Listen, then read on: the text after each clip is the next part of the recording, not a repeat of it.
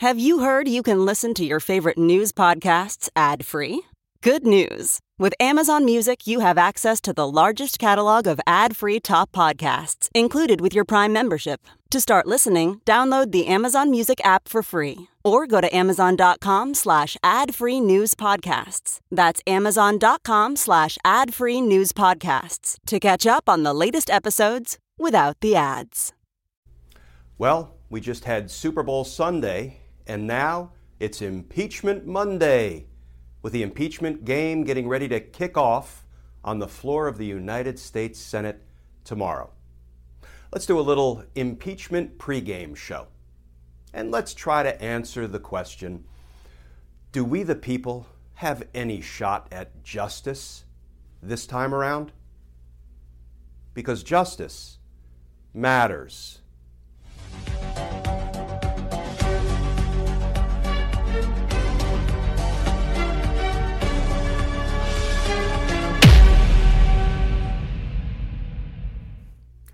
Hey, all. Glenn Kirschner here. So, impeachment trial number two is getting ready to kick off tomorrow in the United States Senate. Let me just make a, a few points about what we can expect to see in Impeachment the sequel, right? Because we've seen this movie before. First of all, I always try to put air quotes around the word trial because an impeachment trial is not a trial. It bears no resemblance to a criminal trial. There are no rules of evidence. There are no real rules of procedure except the makeshift rules that the Senate creates as it goes along. The due process rights that a defendant enjoys in a criminal trial, which can be found in the Fifth Amendment in the Bill of Rights, do not apply to an impeachment hearing, an impeachment trial in the Senate. Um, most importantly, the jurors in a criminal trial must be fair and impartial and must have no outcome, no, no stake in the outcome of, of the case. And yet, the jurors in this impeachment trial have nothing but a stake in the outcome because they were witnesses to the insurrection, victims of the insurrection, and it looks like in some instances, aiders and abettors to the insurrection. This is not a trial. An impeachment proceeding in the Senate is a uniquely and exclusively political animal, and we need to keep that in mind. Okay, number two, how will this impeachment trial differ from impeachment trial number one? First of all, this will be a dramatically different impeachment hearing.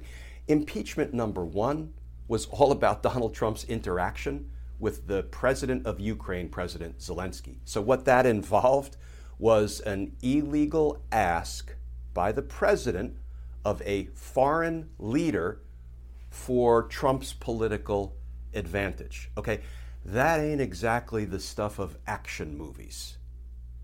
But what happened on January 6th, unfortunately, sadly, and horrifically, is the stuff of action movies because we saw it.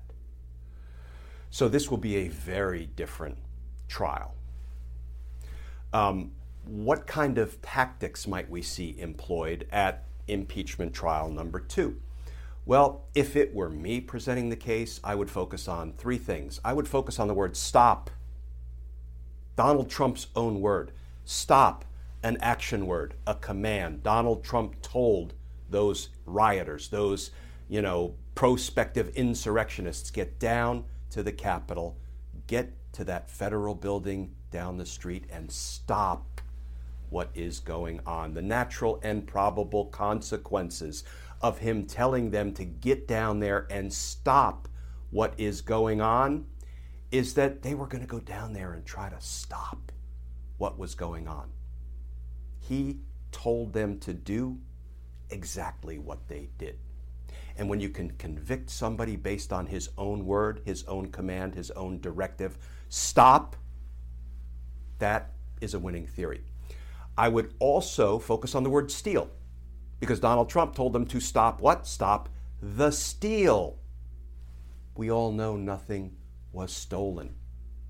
So he inspired the insurrection from a platform of fraud, from a false premise. And what does that word steal do? It supplies the corrupt intent that Donald Trump had when he launched those insurrectionists in the direction of the U.S. Capitol. That's how you prove criminal intent, right? Um, uh, guilty state of mind, mens rea. I would focus on stop, I would focus on steal, and then I would focus on the emotion of what happened. Because trials generally are all about facts and law. But make no mistake about it, friends, they're also about emotion. Because you can give the jurors the facts all day long, and the judge can then tell the jurors how they are to apply those facts to the law. But if you don't have emotion, if you don't move the jurors, the people, to want to hold the perpetrator accountable based on the facts and the law that they've received, well, then you're fighting an uphill battle. So it's all about the emotion as well. And boy, is there emotion regarding what Donald Trump launched on the U.S. Capitol on January 6th. If it were me, I would not only play the tapes, but I would call the victims. One of the marquee witnesses in every murder case, and I spent 22 of my 30 years prosecuting murder cases and RICO cases in the courts of Washington, D.C. One of the most important witness, witnesses is a family member of the victim in a homicide case. And if the victim survived, you can call the surviving witness himself or herself. But you know, the surviving family member, the mother of the person who was killed, for example, gets to testify about the loss, about what happened, about the fact that her family now has a hole blown wide open in it and, and, and are, they are experiencing wounds that may never bind up. So, yeah, there will be emotion in this impeachment trial, unlike the first one. Okay, number four, let me just take on the foolish defense that we've heard from Rand Paul and others, you know. Um, the foolish defense that the Dems did it too. And they're going to play videos of the Dems talking about, for example, what happened to George Floyd, that, that the Republicans will claim inspired protesters to to get violent, right? So let me get this straight. They're going to prove that political speeches can inspire deadly violence, and they're going to use that as a defense. I would say to Rand Paul, thank you for making my closing argument for me. Because what you're saying is exactly what Donald Trump is charged with using violent political rhetoric to inspire violent protests. Case closed. It's a foolish argument, and I think, you know, at the core of, of this argument is well, the Dems weren't punished for it, they weren't held accountable. They used violent rhetoric during the Black Lives Matter protests that inspired um, protesters to, to engage in violence, and they weren't held accountable. So, what their argument is, is that if there are two bank robbers and one is not held accountable, then we should let the other one walk. We shouldn't hold the second one accountable either. This is the Republican defense of lawlessness. And lawlessness should be, you know, the rule by which we operate. It's a silly, silly position by the Rand Pauls of the world. Okay? And let me also distinguish between what the Democrats were saying during the Black Lives Matter protest and what Donald Trump was saying launching the insurrectionist attack on the U.S. Capitol on January 6th. If the Democrats were out there saying George Floyd was killed by white police officers, and that was false, that was untrue, George Floyd was still alive somewhere that would be the Democrats using political rhetoric to inspire violence, but they'd be doing it falsely. That's what one of the things that distinguishes the Rand Paul nonsense. Donald Trump launched the attack from a platform of fraud because he told the protesters they stole from you. They took your vote. They took it all away. Go back stop it and take it back.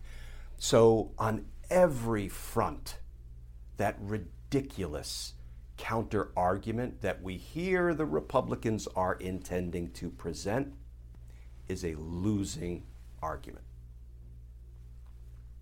Stay tuned, folks, because we'll be talking probably every day this week about what we see unfolding in the impeachment trial, the sequel of Donald J. Trump. And let's hope this time around, we the people and all of the victims of Donald Trump's crimes in and around the U.S. Capitol and across the country receive at least a modicum of justice.